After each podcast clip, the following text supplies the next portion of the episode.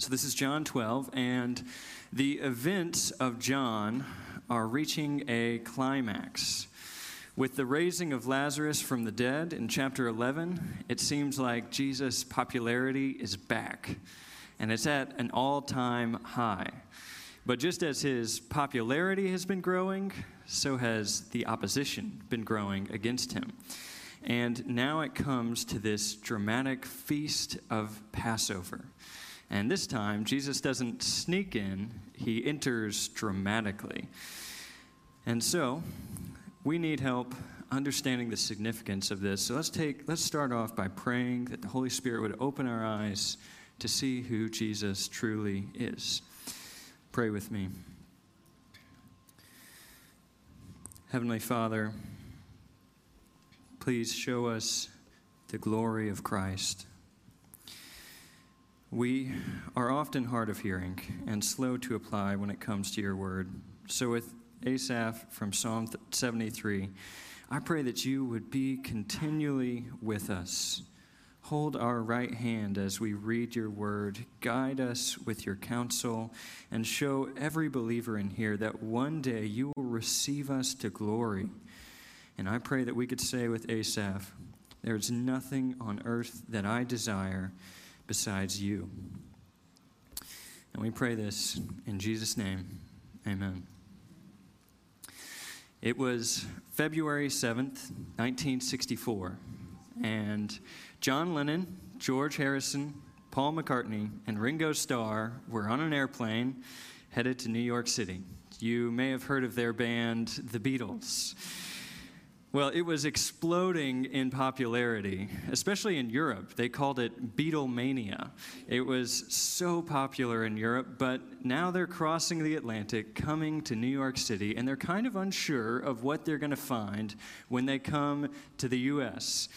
But sure enough, they come out of the plane and are greeted by 3,000 screaming fans. And this was just the beginning. One article described their popularity like this The band couldn't travel without being mobbed by hordes of breathless music lovers. During a gathering in Washington, an overzealous girl snuck up behind Ringo Starr and cut off a lock of his hair to save it as a souvenir. And it was so bad that their management team had to come up with decoys. They'd have these four people dressed up in wigs go one way so that the Beatles could actually make it to the stage. Some fans came to blows as they were jockeying for a better position, and police were forced to contend with teenagers rushing their barricades to get a chance at touching their idols, the Beatles. And honestly, as I read this article, it really made me question how rational and sane these hordes of fans were. But in John 12, we see a similar pandemonium when Jesus comes to town. But this one, I think it makes a lot more sense. The word has just gotten out that Jesus raised Lazarus from the dead. And I mean, think about it. The people must have been giddy with excitement, bursting with energy as they think about what does this mean for me personally, for our military, for our society? Think about what this could mean. And so Jesus comes to Jerusalem, and it's often titled the triumphal entry. But the shocking difference between Jesus and the Beatles and all other triumphal entries is that for Jesus, this is really a triumphal funeral procession. Jesus came to die. And our main idea today is that the great king comes to die, and eternal life is found in following him. And we need to hear this passage today. Because, I mean, if you're like me, we really like our life where we call all the shots. We like things that are easy and painless, but Jesus comes and disrupts this by first his example. He comes and comes not to receive all of the praise of men, but comes to lay down his life. And so he disrupts our easy, cozy life. And then he disrupts it again because when he comes, he challenges us to follow him, no matter the cost. This is a countercultural truth. And so it's one we really, really need to hear today. But the good news I want you to hear is that the self denying life of following Jesus is actually the life of the deepest rewards and joy. And we'll come to find out as well that the easy life of calling all the shots for yourself is actually the life that leads to destruction. So, again, our main idea today is the great king comes to die, and eternal life is found in following him. And so we've got two main points today that you can see up there. They're going to kind of build on top of each other to lead us to this main idea. So, first we have the hype at his coming in verses 9 through 19. And then we have the purpose of his coming in 20 through 26. So, first, let's look at the hype at his coming. So, just as Lois read, Jesus is in Bethany, and the crowds are flocking to see Jesus, but also to see Lazarus. that He has just been raised from the dead, and people want to see Lazarus. And we see also in that section the stubborn disbelief of the religious leaders. They, instead of believing, become more and more wicked. They're kind of like uh, any stereotypical bad guy. like their solution is just to kill the next person. So now they are plotting not just one murder of Jesus, but also to murder Lazarus as well. But look down at verse 12 to see what Jesus does. In verse 12, the next day, the large crowd that had come to the feast heard that Jesus was coming to Jerusalem. So they took branches of palm trees and went out to meet him, crying out, Hosanna! Blessed is he who comes in the name of the Lord, even the King of Israel. So we'll stop there. Many think this crowd in Jerusalem could have been as many as 2 million people. So a big portion of this, they come out to meet Jesus. And Jesus is making this short journey. It's about two miles from Bethany to Jerusalem. And they come out to meet him. And I want to clarify a few things that we just read. So, first, the palm branches they would have, sorry about this, my mic is giving me some problems this morning. The palm branches, they would have been everywhere, but they're also a nationalistic symbol. So it almost would have been like waving a national flag, their, their nation's flag. And then they cry out this statement, from, which is from Psalm 118, which is this psalm. It's filled with joy and anticipation at the coming of the Messiah. And even the word Hosanna, I don't know, we, I don't know if you are familiar with that word. It means give salvation now. So, imagine you're part of this crowd. The atmosphere is electric. You, I mean, think about it. You and your family and your people, you've been oppressed, you've been taxed, you've been occupied by the Romans, and now it's fast, it's Passover, this feast where, if you remember, your ancestors were slaves in Egypt, but they were freed by mighty signs. That's what you're remembering at Passover. And now Jesus, who just raised the dead, is coming to you. And so you go out with the crowds and you're crying out with them, Give salvation now. Great and wonderful is he who comes in the name of the Lord, even the King of Israel and you're looking up, I can just imagine you'd be looking up to see him coming on this war horse or this chariot. But then, down through the crowds, you see him. And he is humble and gentle, riding on a donkey, a young donkey. And as I read this and looked up, what does it even look like to ride a young donkey? What do young donkeys look like? I thought it was so funny because young donkeys are like the same size as their riders. They're like the least impressive thing ever. And Jesus chose this animal for his triumphal entry. It would have been like in our day if Jesus chose a moped for his grand parade to ride into town.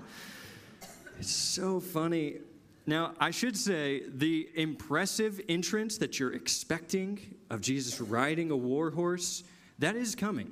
At the second coming, Jesus will come riding on a war horse with the clouds of heaven, with the heavenly armies behind him. It's coming. But here, he intentionally chooses to ride a young donkey into town. And it's intentional.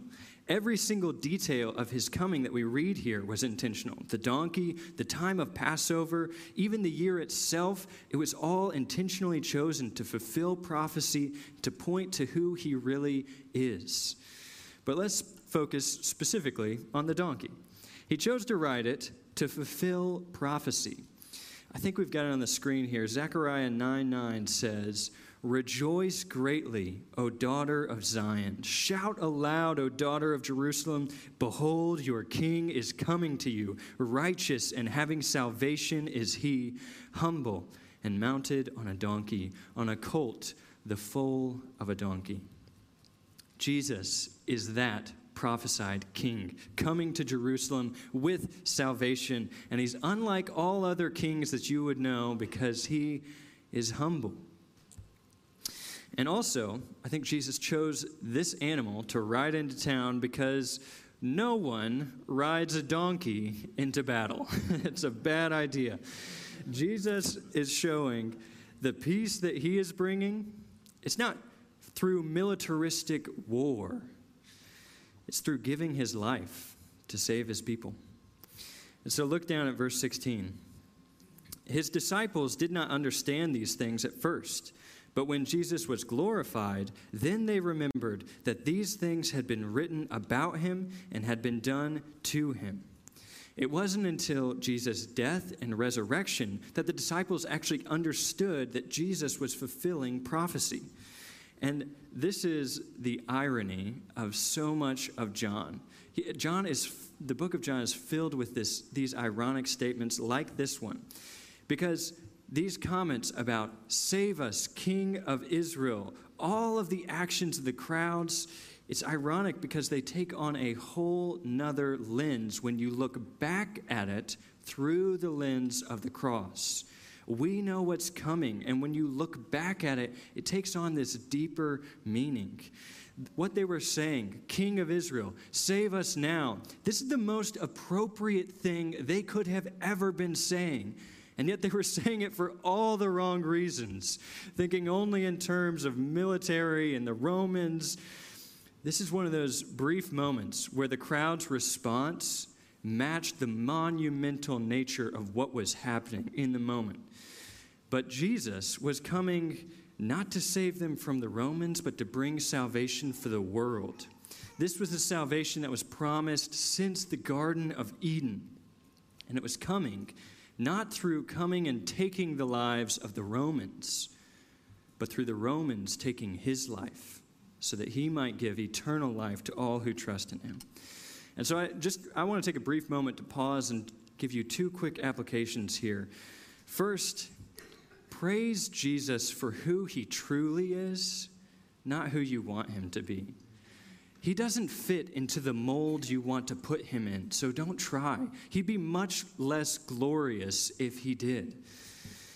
Praise him for who he truly is. And I think beware of subtle presuppositions when you come to the Bible about who Jesus is. We all come with baggage and previous thinking about who we think Jesus is. Beware of it. Come, when you come to the Bible, come ready to submit your understanding, your view of Jesus beneath the scriptures.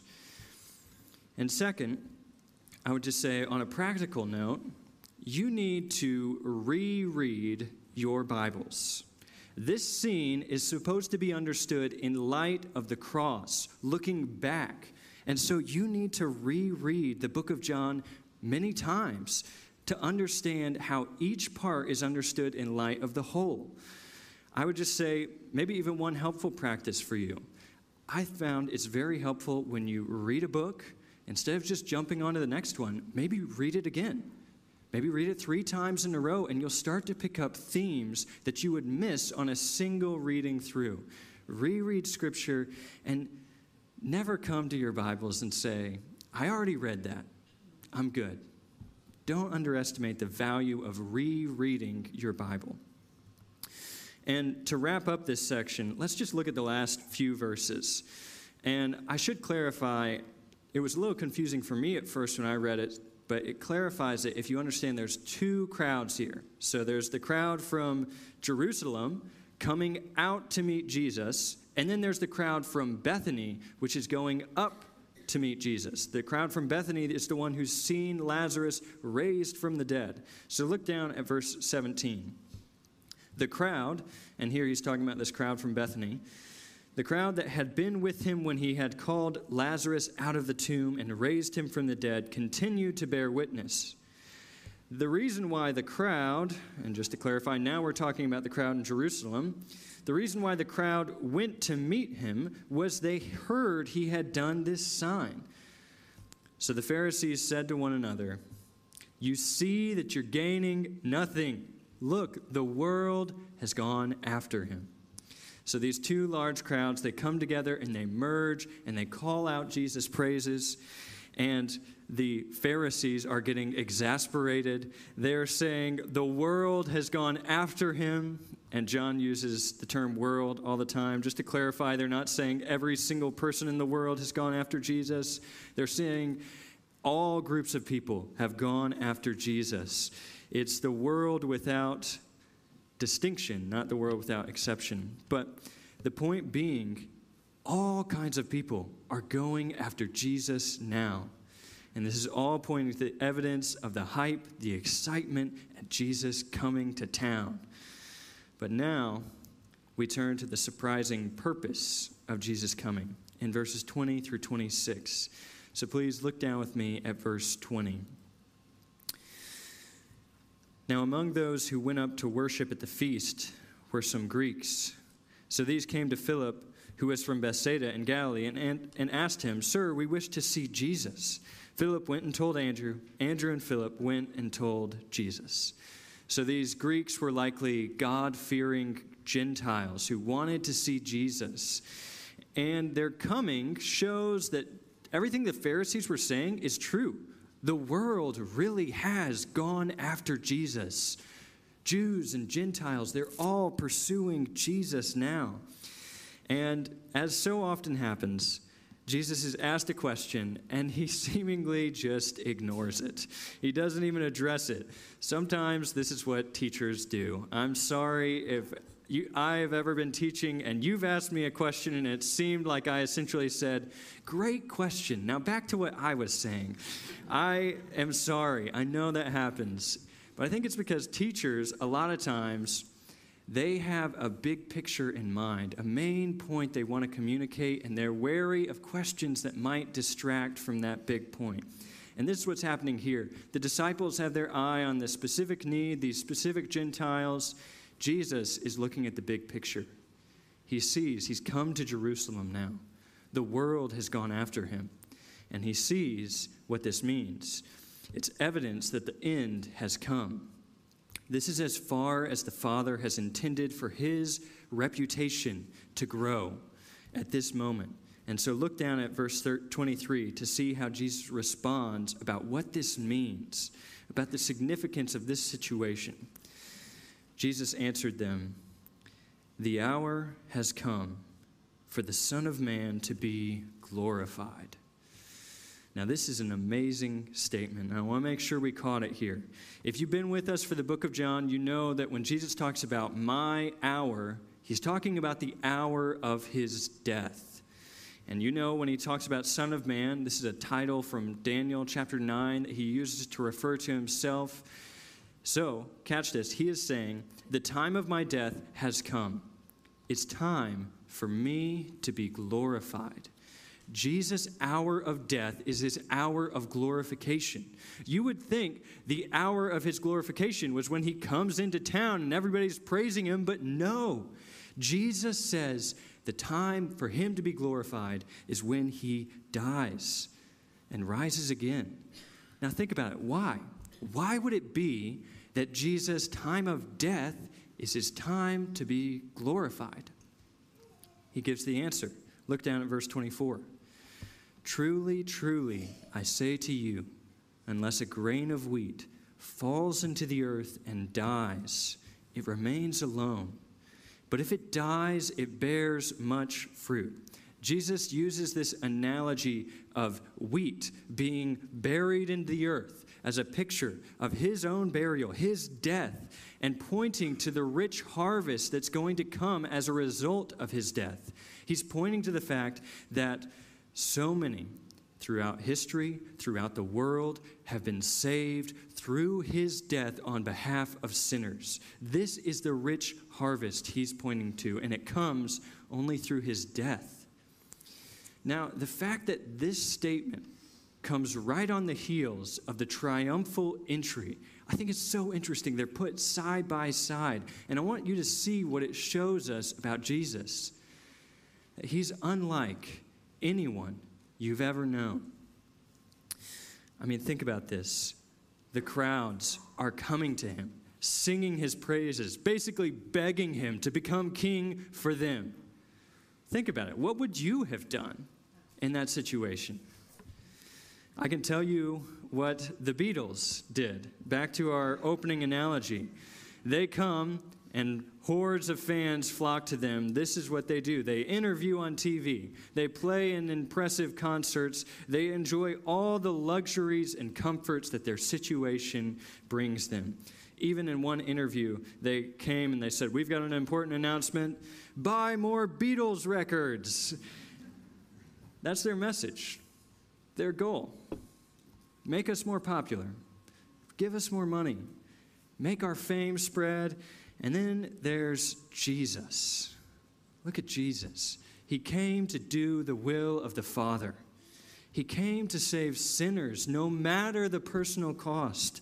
He looked past earthly kingdoms, earthly comforts, and he looked to the desperate state of the world.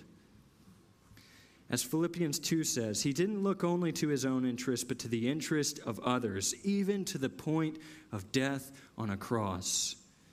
This is what Jesus came to do. That man is worth following, which is exactly what he asks us to do. He turns from talking to his own death now to talking to his disciples about what this means for them. Look down at verse 25. Whoever loves his life loses it. And whoever hates his life in this world will keep it for eternal life.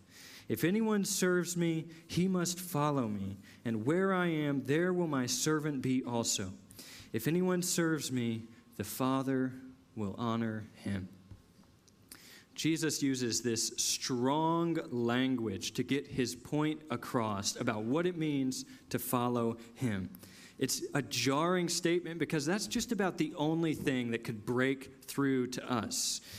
He calls his followers to hate their life.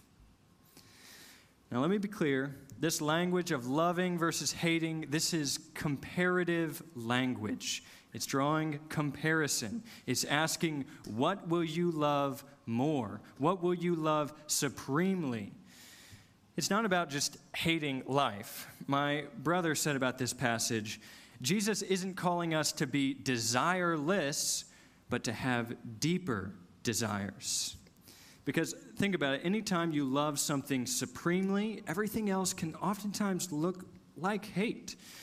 You can see this type of language in Genesis 29 with the story of Jacob and Rachel and Leah. You can look it up and see they're using the same type of language. But I want to demonstrate it with another story that maybe you've heard. There was once a man who is walking through a field and he stumbles onto this box, huge crate in the ground, and on the top it says, Finders, Keepers. So he's curious and he opens it up and finds it's filled with gold coins. And he's like, This is probably a prank, but he's seen this done on TV, so he grabs one of the coins, bites it. Sure enough, it's real gold filled with real gold, and he is ecstatic. And so, what he does is he runs to whoever owns the property. So he's covered up the he's covered up the treasure. He runs to whoever owns the property, and with joy he says, "I'll sell you everything I have. Just let me buy your property." And the man's like confused. He's thinking, "Man, this guy must hate whatever possessions he has. They must be garbage." But then he looks, and no, they're good. And so he agrees, "I'll sell you the property." You might know this story. It's based off of the hidden treasure in Matthew 13.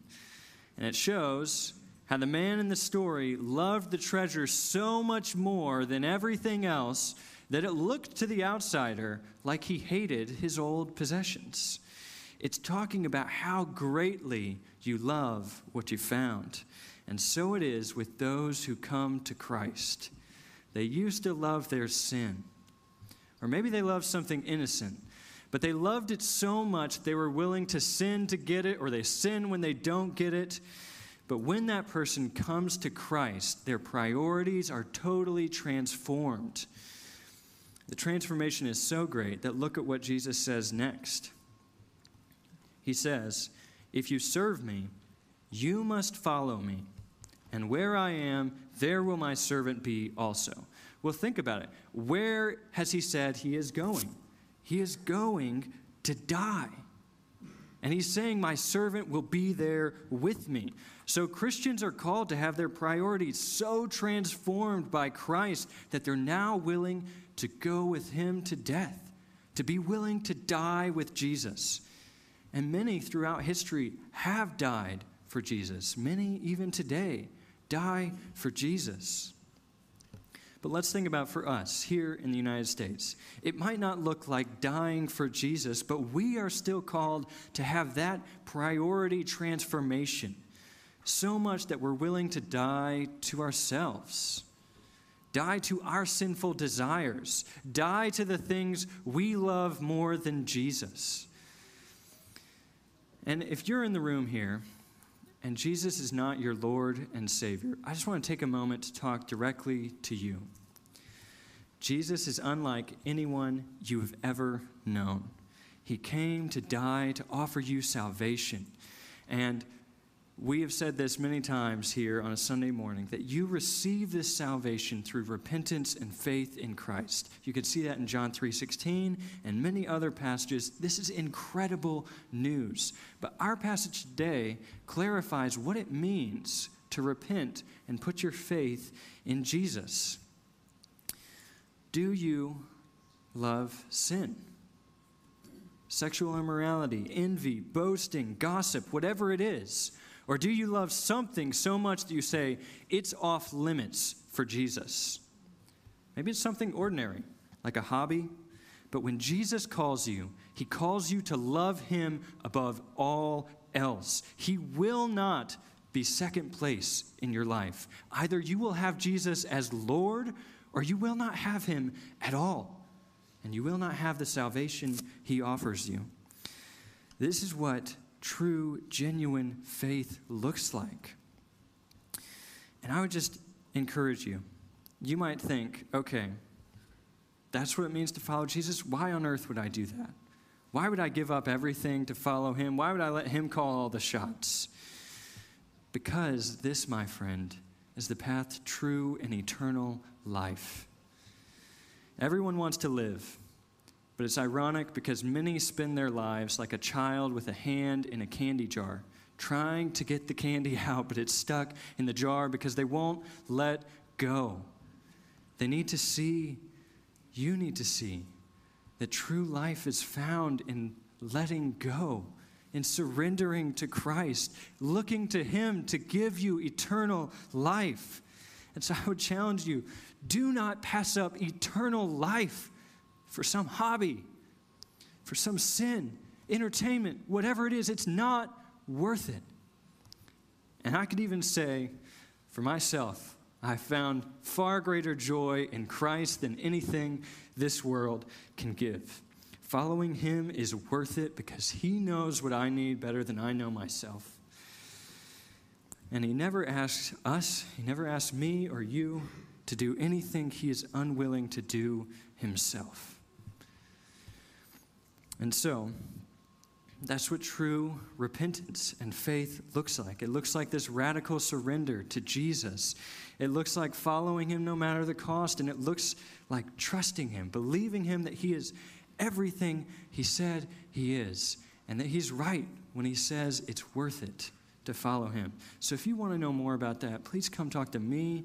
Come talk to any of the pastors here. I'll be in the back at the end. Pastor Mike will be up front. Come talk to us. We'd love to talk with you about what that might look like in your life. And I hope as I apply this next section to believers, it clarifies even more of what this life could look like. So, for my brothers and sisters in here, I have personally been convicted looking at this passage as I've asked myself, do I love my life on this earth too much? And as I list these categories I'm about to, I want you to ask yourself the same question. Now, there are good and wise reasons why you might not sacrifice and give something up, but the reason must never be, I just don't love Jesus that much. Comments like, I could never do that, or that's just too much to ask, it shows more about your heart than about what a wise decision might be. And so, a few categories. Here's the application Does your love for Jesus shape your view of your reputation? Jesus could have been hailed as a king the rest of his life, but he chose the path that led to him being mocked and treated as the impostor king. And for you and I, are we willing for that to happen to us, to follow Jesus, even if it means the same thing for us? Do you love your reputation so much that it keeps you from following Jesus, to share the gospel with your neighbors, to have a hard conversation with a Christian who's wandering from the faith, or maybe even just silently serving without drawing attention to yourself? Does your love for Christ shape your view of your reputation?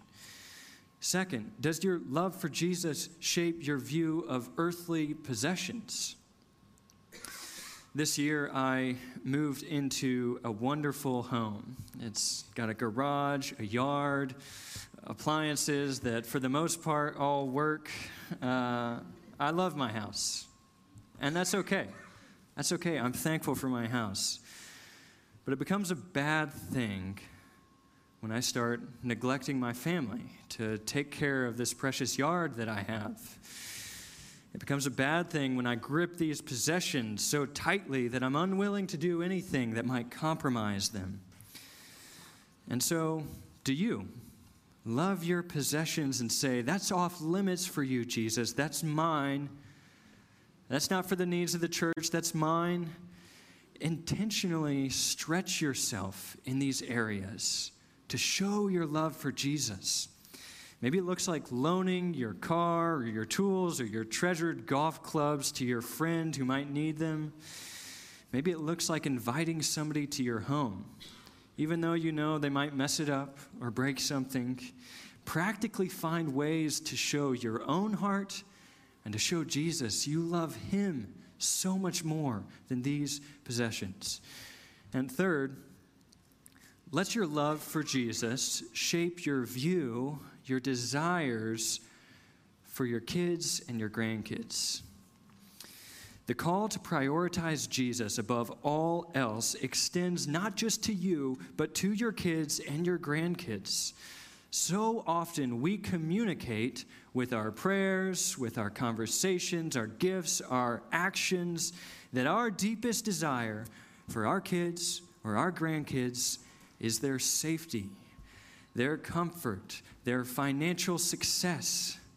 Obviously, I'm saying those are all good things, important, but Jesus calls them not to love their life and lose it but to love Him and find eternal life and joy.